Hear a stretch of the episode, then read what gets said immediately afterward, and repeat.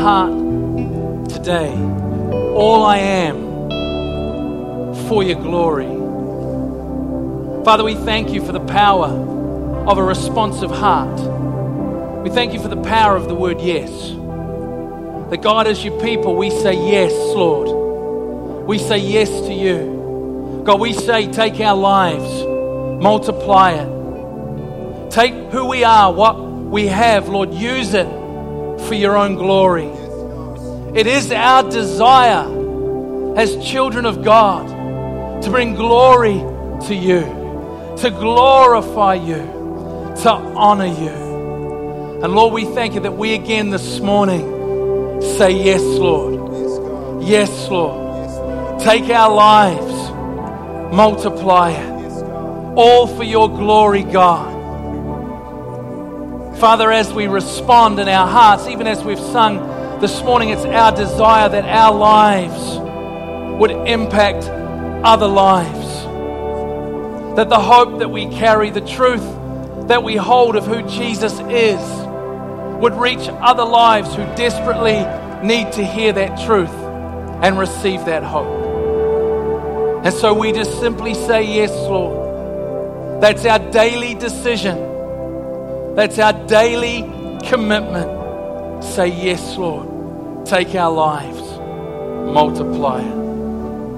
Lord, we live to bring glory to your name. We thank you that we're able to gather here this morning as the church, as a family, as a part of your body, and to bring glory to your name. We love you this morning. In Jesus' name, amen. Amen. God bless you this morning. You can grab a seat.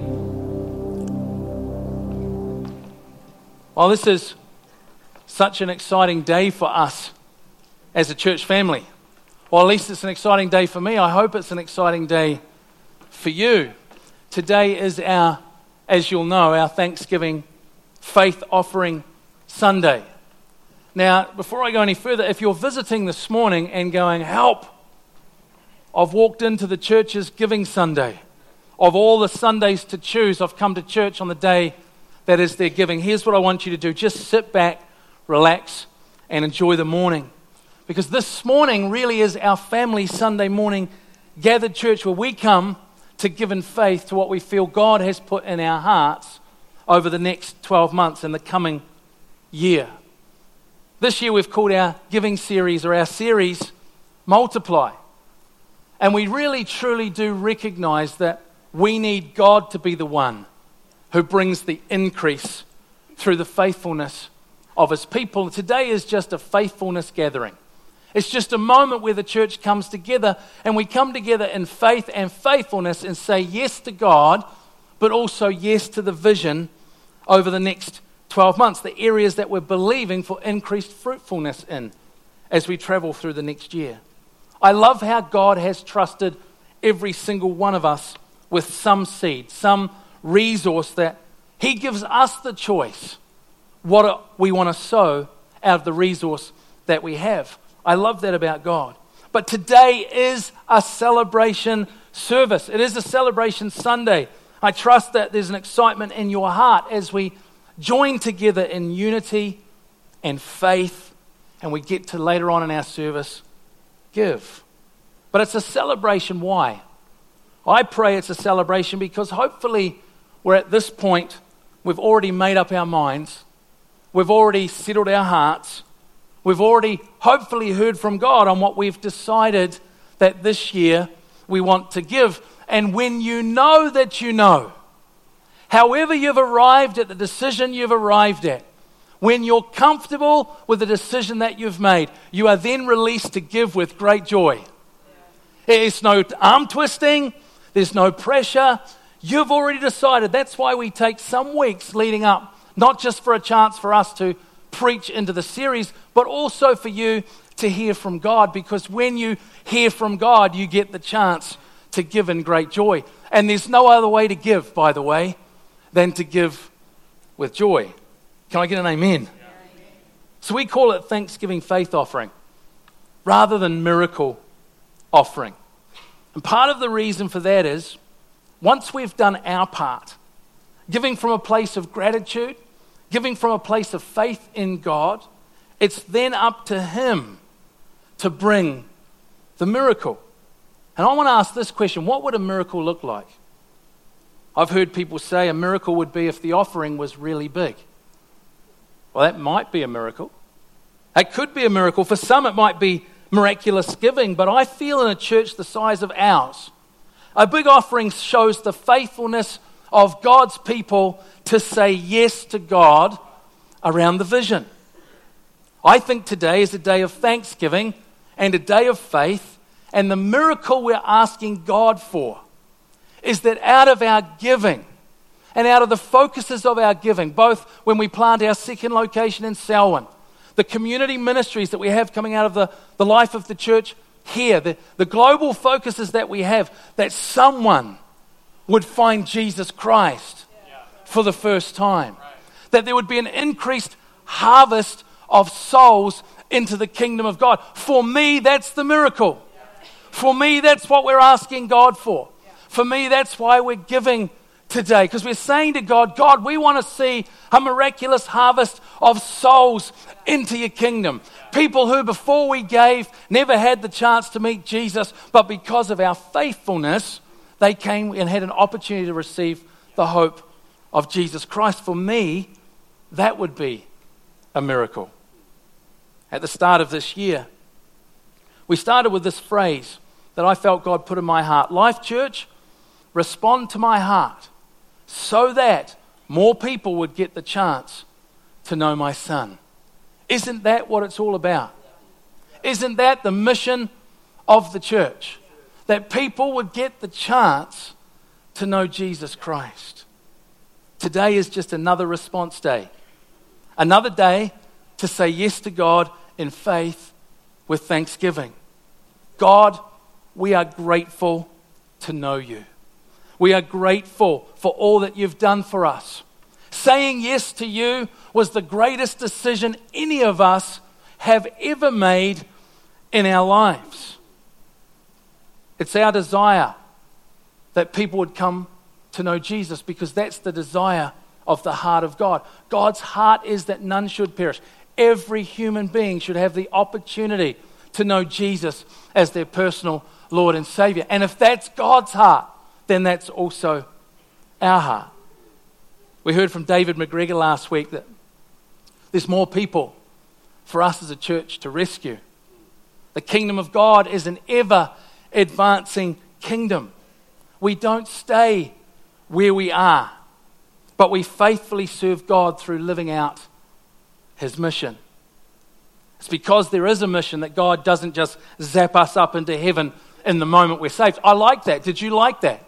It wasn't, God just doesn't zap you the moment that you're saved. Why is that? Because our lives are designed to intersect with the lives of people who don't right now Know Jesus. See, it's not an accident that you're not removed from this earth the moment that you're saved. You are designed.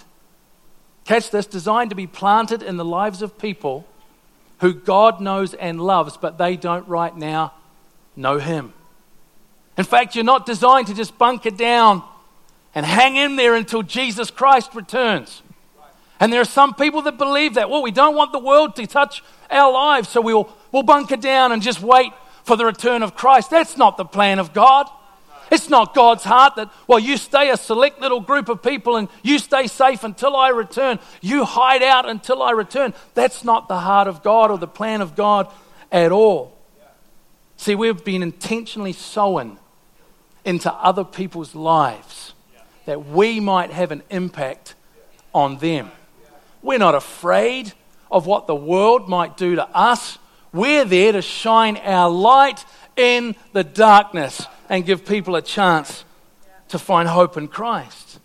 Now, there are many things that mark your life as a follower of Jesus, many characteristics of your life that cause you to possibly have a greater witness than you think you're having right now. And one of those characteristics is thankfulness.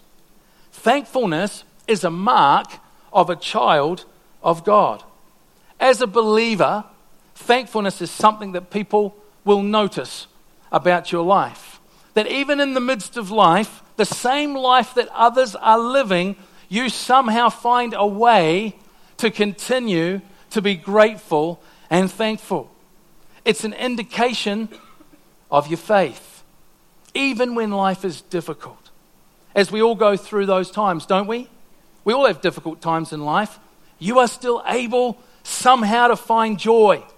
Somehow you're still able to worship God in the midst of it and glorify God through the way you live in the midst of the storms of life. It takes faith to glorify God and remain thankful in the midst of the storms of life. But how do we do that? Well, when we know God, when we have an eternal perspective, when we put our trust completely in Him, regardless of what we're facing, when He is at the center of our lives, though difficulties will come, if we hold to what we know is the truth of who Jesus is, and we will still end up glorifying Him and giving thanks to Him no matter what comes our way. Do you agree with me? The text that I want us to look at this morning, I've chosen simply to show us the importance of a life of thanksgiving and a life that glorifies God. The word glorify means to acknowledge and reveal the majesty and splendor of God by one's actions. Now, we use praise and worship, don't we, to glorify God? We use praise and worship to put God first and put him in his rightful place in our lives, but also how we live a life centered on God brings glory to him. You can glorify God through your job, your family, your sport, your hobbies, through whatever you do by keeping God in the center of your life. You can glorify God in everything you do when He's at the center of your life. Let's have a look at our text this morning, Romans 1. We're going to read from verse 18 through to 23.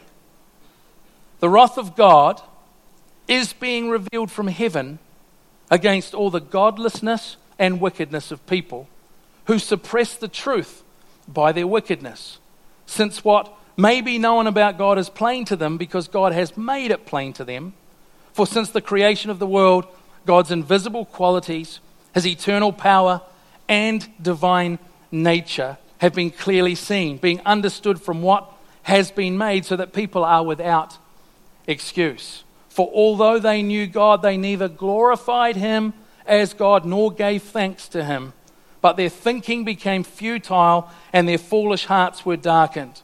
Although they claimed to be wise, they became fools and exchanged the glory of the immortal God for images made to look like a mortal human being and birds and animals and reptiles. We see in the middle of the passage, verse 21, that even though they knew God, they neither glorified him nor gave thanks to him. And their thinking became futile and their foolish hearts became darkened. Now, living a life that both glorifies God and, give thank- and gives thanks, in my reading of Paul's letter to Rome, becomes of vital importance to the Christian life. It is like Paul is really mapping out for us the Christian life really hangs on the ability to glorify God and to give thanks. Now, if you think about bringing glory to God and thanksgiving, if you don't live a life that glorifies God, you'll never find things to be thankful to God for. Right. They go together. When we move away from glorifying God and living from a place of thankfulness, we move into what I call the danger zone. And this is what I felt when I was reading this passage this week. It's like there's a danger zone here for the church, there's a danger zone here for every person on planet Earth. And Paul is wanting us to have a warning. You see, Paul begins this passage with the wrath of God is being revealed against all godlessness and wickedness of people who suppress the truth by their wickedness. Now, the word wrath can be confronting for us when we think of wrath from a human viewpoint. For us, wrath speaks of anger or passion or desire for revenge. If someone receives our wrath, boy, they're going to see our revenge.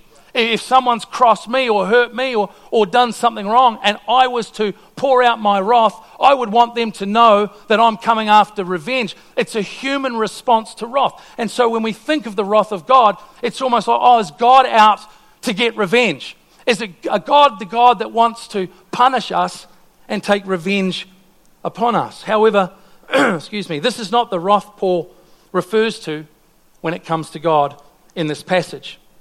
We see with people who know the truth of God but suppress the truth because of their wickedness.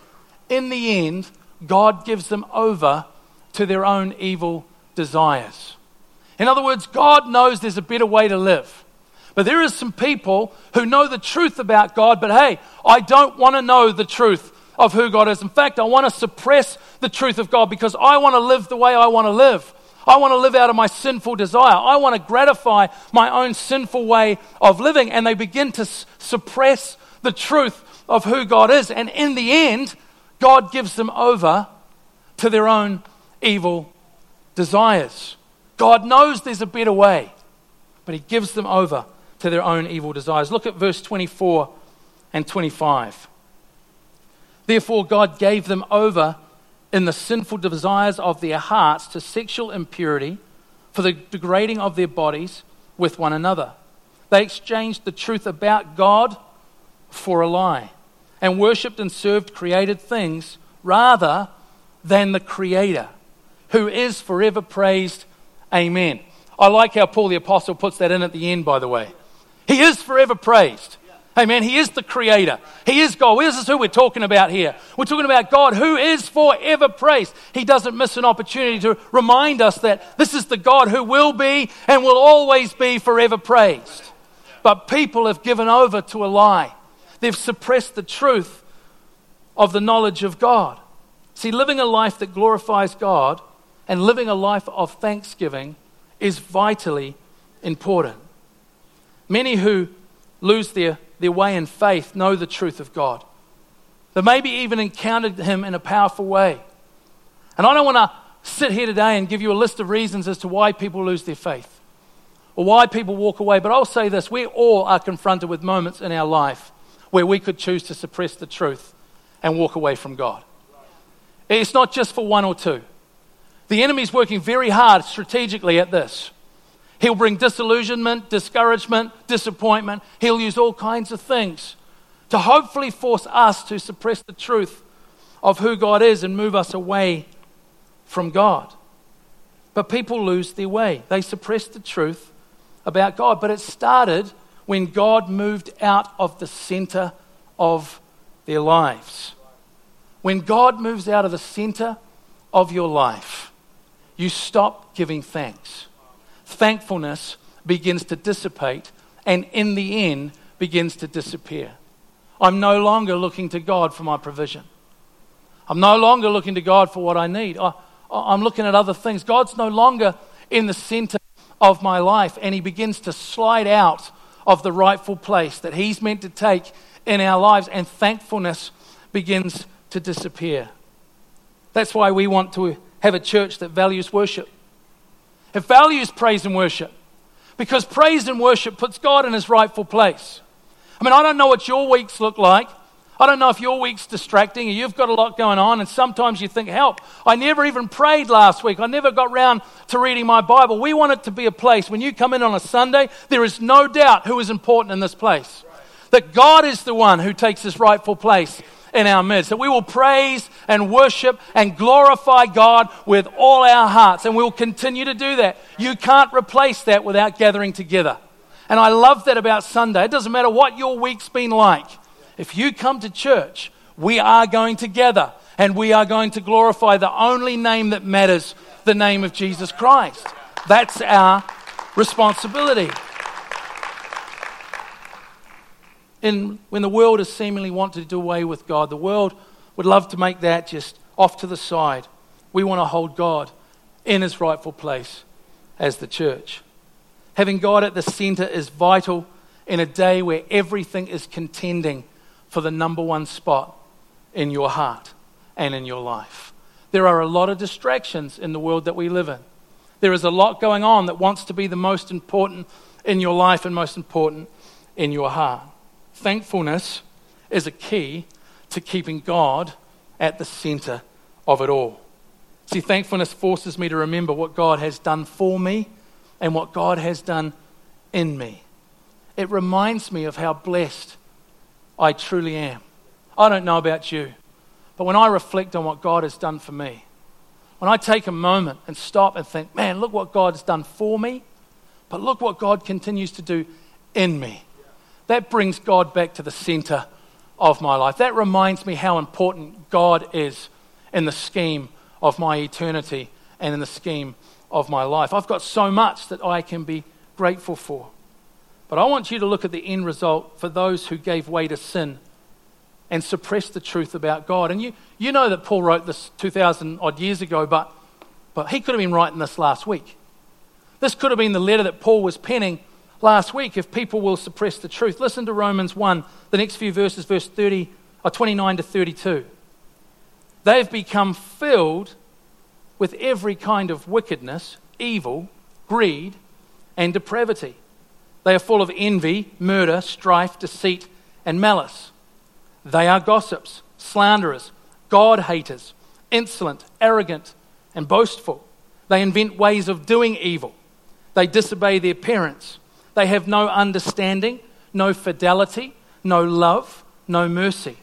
Although they know God's righteous decree that those who do such things deserve death, they not only continue to do these very things, but also approve of those who practice them.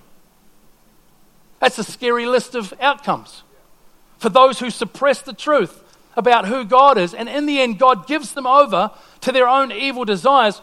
What a horrible result.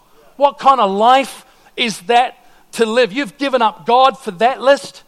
You've given up who He is and glorifying and thanking Him and honoring Him for a list of qualities like that. That's why, for me, days like today become so important.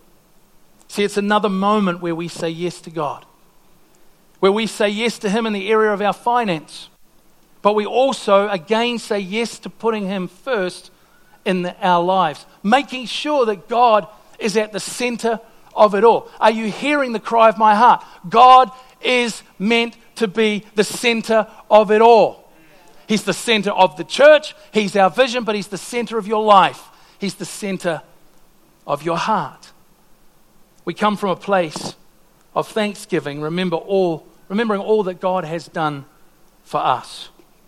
We continue to glorify Him by putting Him first in our lives. We gather and worship God together, and we live lives that point people to Jesus. Can I just say this? We're not only meant to resist suppressing the truth, we're meant to elevate the truth. Where the world would say to the church, keep the truth that you believe quiet, take it out of the realm of the public, just keep it to yourself, suppress the truth is what they're asking for. Our job was never to suppress the truth. The church's job, yours and my job, was always to elevate the truth of who God is. We want to be a church who elevates the truth of who Jesus Christ really is. That's why we'll never just settle down, bunker down, hold on till the end. That's why we'll always have vision to reach out and tell people about Jesus. We're never called to suppress the truth or hide the truth. See, everybody ends up worshiping something in life. If it's not God, something else will take center place.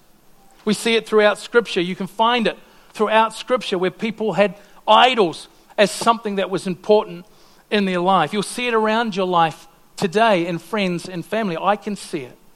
And Paul says their thinking becomes futile. Now, the suggestion here that emerges from that statement is that mythology and ideology grow out of a man's insistent need to recognize some power in the universe as greater than themselves. Add to that refusal to give God the supremacy.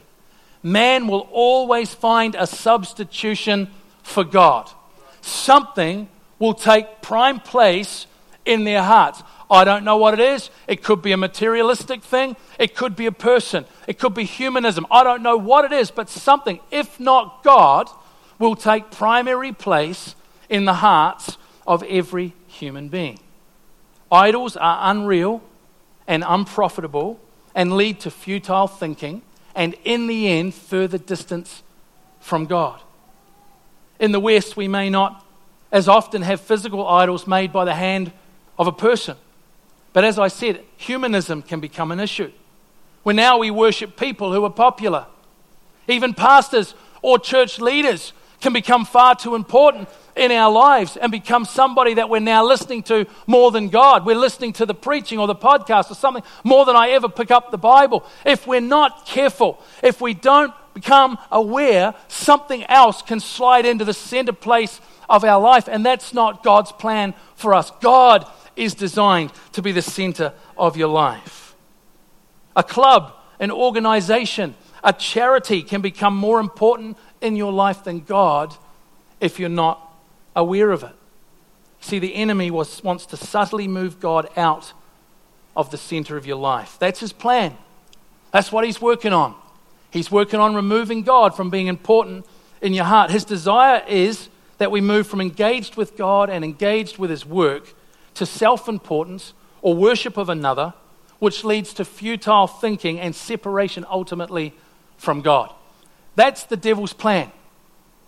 And I said before, he'll use discouragement or disillusionment, he'll use all kinds of things to try and force something else into the center of your heart. I'm disappointed with the pastor of our church. And if it stays like that, maybe I'm disappointed with the church itself. It hasn't given me what I needed. It hasn't done for me what I was hoping it would do for me. And if I'm disappointed with my church, maybe in the end, I'll end up disappointed with God Himself. And the enemy will work very hard at trying to make sure that God is not center of your life. He will work at trying to maneuver your life so that something else becomes more important. That's why I love the gathered church. That's why I think you can never replace this because I come and I gather with others and I give God all the praise and I worship God regardless of my circumstances, regardless of what is going on. I'm part of the body and family of God, and so I will come and I will worship God. And I'll make sure that I make sure that God is in the center of it all. This is why glorifying God, worshiping Him, putting Him first, and thanksgiving are so vitally important in the Christian walk. I believe these are two vital keys that Paul gives us in this first letter in Romans. Put God first in everything, not just in one or two things. Live a life of thanksgiving. Today, we get to give thanks. We get to put our faith in God by saying to Him, God, guess what? In every area of my life, you are number one, including my finance. God, you are number one. My faith in who I know you are is so important. The truth of the God whom I serve, I need to hold on to. I need to know God. I need to know the truth of God. I don't need to suppress it, I need to elevate it. Let me give you some statements of faith that help give me perspective when I need it, because I think there are moments in our lives where we need to remind ourselves of the things we've got to be thankful for. We need to have some statements of faith. You might not need to, because you might have it all together, but I need to have a number of statements of faith when my life gets fragile, or things get a bit rocky, or things go a bit askew. I need some statements of faith and things to be thankful for. So here's just my wee list. I don't doubt that God, you are good. I don't question that you are faithful. I understand you truly are my only eternal hope. I acknowledge that there is no other way to heaven. I look to you for what I need because, God, I trust you completely. Even when it's difficult, that has to become a statement of faith because I know the truth. And my circumstances will want me to suppress the truth, but I'm telling my circumstances, no, no, I will trust God completely. I don't understand everything and why things happen the way they do, but it does not shake my belief in who you are and how much you love me. Does anybody need to hold on to that one? I don't understand it all, God. I don't know why these things are happening to me, but they will not shake my faith in who you are and my understanding of how much you love me. I will give thanks in all circumstances, for I know this is your will for me in Christ Jesus.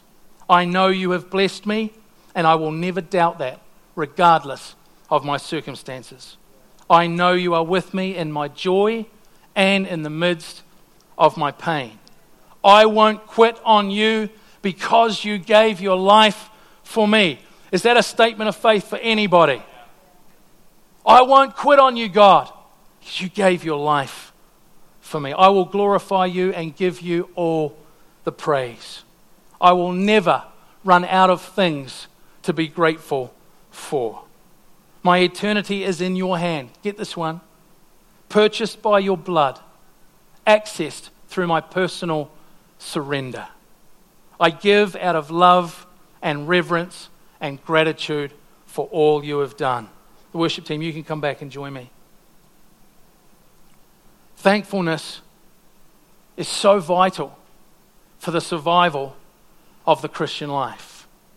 Thankfulness defends me against the attempts of the enemy to get me disillusioned and unhappy with God. You want to know how to counter disappointment? I don't know if you recognize this, but this is how I deal with it. You want to know how to counter disillusionment? Thankfulness. You want to know how to overcome a difficult season? It may not be that easy in church. It may not be that easy in family. It may not be that easy in my job. It may not be that easy at school. It may not be that easy in my sports team. The way I overcome it is with thankfulness. And it's a key that God has given us. He doesn't need us to go around telling him how awesome he is. We need to go around telling him how awesome he is. We need to go around giving thanks to God for what he's done. See, the enemy wants you unhappy, and thankfulness defends you against it. If you want one great key in your life, write that one down. Promise you. So, today, in a little bit, when we come to give, I want to encourage you to take a moment and again just thank God for all He has blessed you with.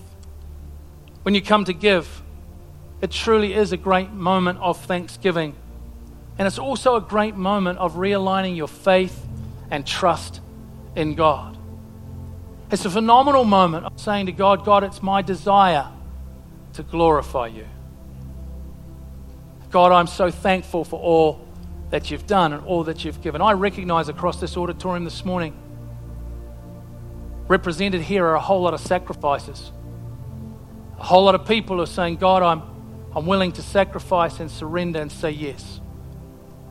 And you've prayed and you've waited on God and you've come to this place today. You're saying, God, my desire, let me give it words for you, is to glorify you.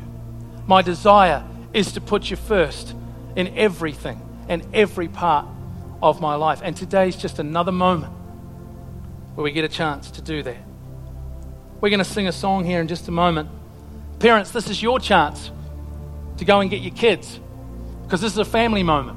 It's a moment for the children to come in and to join us. Or maybe you've come this morning and thought, oh no, I left my envelope at home. We've got stations around the auditorium where you can still go and fill out an envelope and be a part of it this morning, or this EFTPOS and out the Life Church station. Will you stand with me as I pray? Father, it is our desire to bring glory to you. It is our life's work to honor you, glorify you, and put you first. But God, as a church, Life Church, it is our desire that people would come into relationship with Jesus who right now don't know him. And as we prayed at the start of the back of that song, all I am for your glory. Take my life, multiply it. God, that is the desire of our hearts.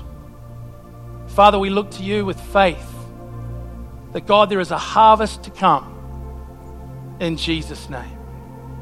In Jesus' name. Let's sing together.